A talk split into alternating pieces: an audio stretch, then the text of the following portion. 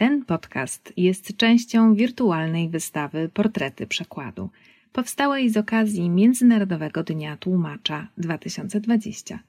Wystawa dostępna jest online pod adresem dzieńtłumacza.pl.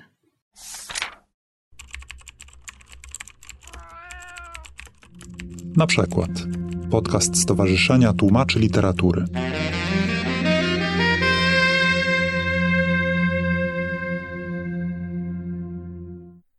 Nazywam się Olga Mysłowska i od kilkunastu lat pracuję jako tłumaczka języków francuskiego i angielskiego. Specjalizuję się w przekładzie komiksów i filmów. Tłumaczę też z polskiego na angielski teksty naukowe z dziedziny antropologii, kultury i historii sztuki i nauki. Współpracuję między innymi z wydawnictwami Kultura Gniewu i Marginesy, z pismem Glissando, Gutek Film i z różnymi instytucjami kultury. Praca w tym zawodzie jest dla mnie kontynuacją rodzinnej tradycji. Moja mama jest redaktorką i też tłumaczy z francuskiego, więc jest to coś, z czym dorastałam i miałam do czynienia od dzieciństwa. Jak byłam mała i jeszcze nie mieliśmy w domu komputera, mama pracowała na stukającej maszynie do pisania marki Olivetti.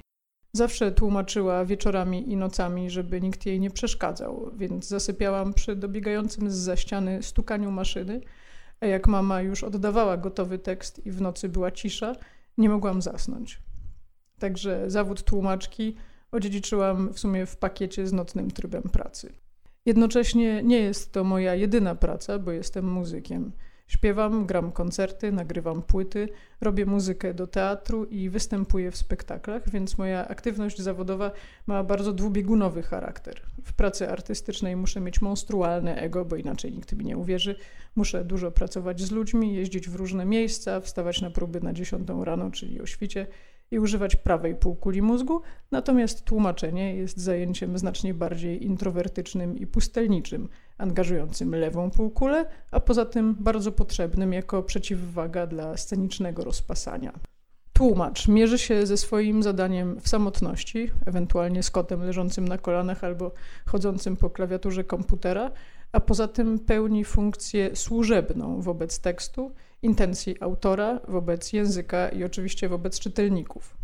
Jednocześnie jest pontifexem, który przerzuca mosty między kulturami i umożliwia ludziom nieznającym języków obcych kontakt z literaturą czy filmami powstającymi w innych krajach. Albo z komiksami. I wtedy wchodzę ja. Komiksy były ważnym elementem mojego dzieciństwa. Na nich uczyłam się języków obcych. Większość łacińskich sentencji, jakie znam, pamiętam z Asterixa. Zresztą właśnie Asterixowi zawdzięczam pierwszy świadomy kontakt z przekładem, bo miałam jeden tom w trzech wersjach: polskiej, angielskiej i francuskiej.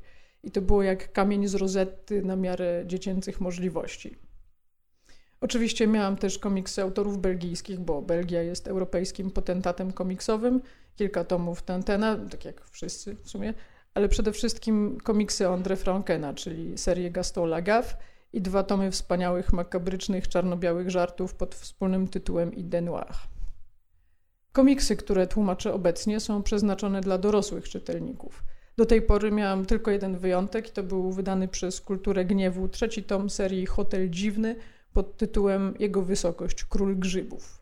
Natomiast absolutnie nie pokazywałabym dzieciom większości swoich pozostałych przekładów, a już na pewno oczu kota Chodorowskiego i Mebiusa, mimo że dzieci potrafią mieć całkiem dużą wyporność na makabry. Tłumacz musi mieć podwyższony próg wrażliwości na makabry i na trudne tematy.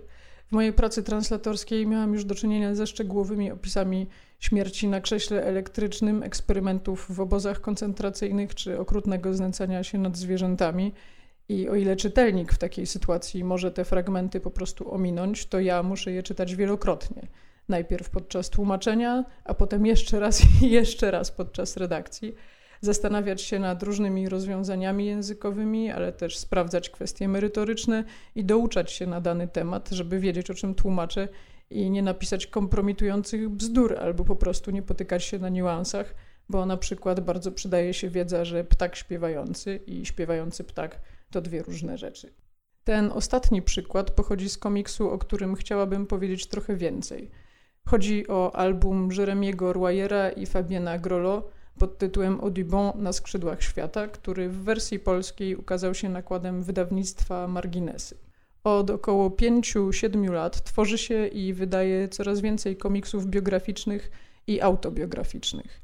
Czytelnik może znać albumy prekursorek tego trendu, czyli Persepolis, Marjan Satrapi czy Fan Home Alison Bechdel. Natomiast obecnie furorę na całym świecie robi komiks Arab przyszłości Riada Satufa, który w Polsce wydała Kultura Gniewu i który zresztą miałam przyjemność tłumaczyć. O popularności tego gatunku powieści graficznej świadczą też statystyki, które z ciekawości zrobiłam na potrzeby tego nagrania, bo na 19 przetłumaczonych przeze mnie komiksów, biografii i autobiografii jest 13, czyli prawie 70%. Głównym bohaterem albumu Audubon na skrzydłach świata jest John James Audubon, Francuz z pochodzenia, Amerykanin z wyboru, naturalista, ornitolog, malarz akwarelista, awanturnik i mitoman, który postanawia rzucić wszystko i namalować wszystkie ptaki Ameryki Północnej. Wynikiem tego monumentalnego założenia będzie jedno z najwybitniejszych arcydzieł historii naturalnej i sztuki. Audubon przez wiele lat jeździ po kraju, zaniedbując rodzinę i własne zdrowie, nieraz ledwo uchodzi z życiem po mrożących krew w żyłach przygodach, pomaga zbiegłym niewolnikom, doznaje wglądów pod świadomość pod wpływem lekarstw podanych przez indyjskiego szamana. Podczas podróży do Europy spotyka bohatera innego komiksu tych samych autorów, czyli Karola Darwina, z którym zupełnie się nie zgadza, mimo że ten opowiada mu o dinozaurach, ale przede wszystkim cały czas maluje ptaki. Jest to wspaniała, piękna i momentami bardzo wzruszająca opowieść o niesamowitym, charyzmatycznym człowieku, o miłości do przyrody i jej fantastycznych form, ale też o bezsilności i rozpaczy w obliczu zniszczeń, jakich w środowisku naturalnym dokonuje człowiek. Szczególnie dojmujące sceny pokazują, jak Audubon po latach wraca w te same miejsca i zupełnie ich nie poznaje, bo w miejscu tętniących życiem lasów i rzek teraz widzi ponure pustkowia – albo kiedy zachwycony patrzy na ogromne stado gołębi wędrownych Ectopistes migratorius, a wiemy, że ten gatunek niedługo potem wyginął tylko i wyłącznie w wyniku działań człowieka.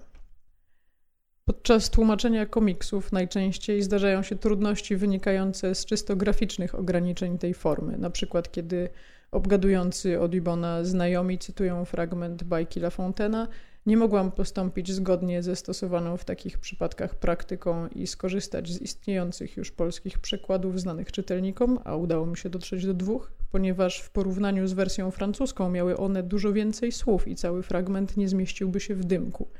W takiej sytuacji grafik może czasem po prostu powiększyć dymek, ale w tym kadrze akurat było dużo dymków i postaci, więc nie byłoby na to miejsca i dlatego musiałam ten fragment przetłumaczyć osobiście. W innym komiksie trafił mi się wiersz Wiktora Hugo i mimo intensywnych poszukiwań nie znalazłam istniejącego już przekładu i też w końcu przetłumaczyłam go sama. Tego typu zadania z początku wywołują pewien niepokój, zwłaszcza jeśli trzeba się zmierzyć z gigantem poezji, ale potem przechodzi się na tryb zadaniowy i wiersz staje się matematyczną łamigłówką, taką językowo-rytmiczną kostką Rubika, którą się pomału układa, a kiedy wszystkie pola wskakują na swoje miejsca, człowiek się cieszy, a potem dostaje od redaktora w nagrodę zdjęcie kotka. Wracając do Audubona, ważniejszym wyzwaniem odmieszczenia się w dymkach i wymagającym większej dociekliwości i precyzji było tłumaczenie słownictwa z dziedziny ornitologii. Nie wszystkie nazwy ptaków można znaleźć w słowniku, niektórych musiałam szukać po nazwach łacińskich, a w niektórych przypadkach trzeba było przeprowadzać całe śledztwa. W tekście cytowane są fragmenty pamiętników Audubona, który używa nazw funkcjonujących w XIX wieku, które dziś już wyszły z użycia, ale ptaki wcale nie wyginęły, tylko inaczej się nazywają. Moim obowiązkiem jako tłumacza jest sprawdzenie wszystkich takich szczegółów, sprawdzenie pisowni obcych nazwisk, bo czasem autor zrobi literówkę albo pięć w takim nazwisku i dopóki nie sprawdzę, nie będę wiedziała, czy jest dobrze. Nie można pisać tak, jak mi się wydaje. Gotowy tekst, który odsyłam, musi być w takim stanie, żeby redaktor nie musiał później sobie wyrywać włosów z głowy. I tak zawsze mi coś znajdzie, mimo sprawdzania, pracy ze słownikiem poprawnej polszczyzny i ograniczonego zaufania do tego, co mi się wydaje. I ze względu na takie śledztwa, które skądinąd bardzo lubię i za każdym razem, jak uda mi się rozwiązać jakąś zagadkę, ustalić, jakiej płci jest wymieniony w tekście człowiek o nieoczywistym imieniu i nazwisku, żeby je dobrze odmienić po polsku, albo jak znajdę właśnie nieużywaną od 100 lat nazwę jakiegoś zwierzęcia, to się cieszę. Także ze względu na takie śledztwa, skutkiem ubocznym pracy tłumacza często jest rozległa, ale bardzo chaotyczna wiedza, zwłaszcza jeśli przekłada się też teksty naukowe. Dzięki tłumaczeniu dwóch książek o anatomicznych manuskryptach Leonarda da Vinci wciąż mam w pamięci na przykład rozmieszczenie i łacińskie nazwy mięśni, co sprawia, że rozmowa z lekarzem albo trenerem na siłowni wygląda zupełnie inaczej. A po pracy nad tekstem o awangardowej artystce, która fascynuje się ziemniakami i ich rolą w historii, kulturze i życiu człowieka, jeździ po całym świecie i sadzi różne odmiany ziemniaków przy galeryjnych ogródkach, już naprawdę nigdy nie spojrzę na ziemniaki tak samo jak kiedyś. Dziękuję za uwagę i życzę przyjemnej lektury. Wysłuchali Państwo na przykład podcastu Stowarzyszenia Tłumaczy Literatury.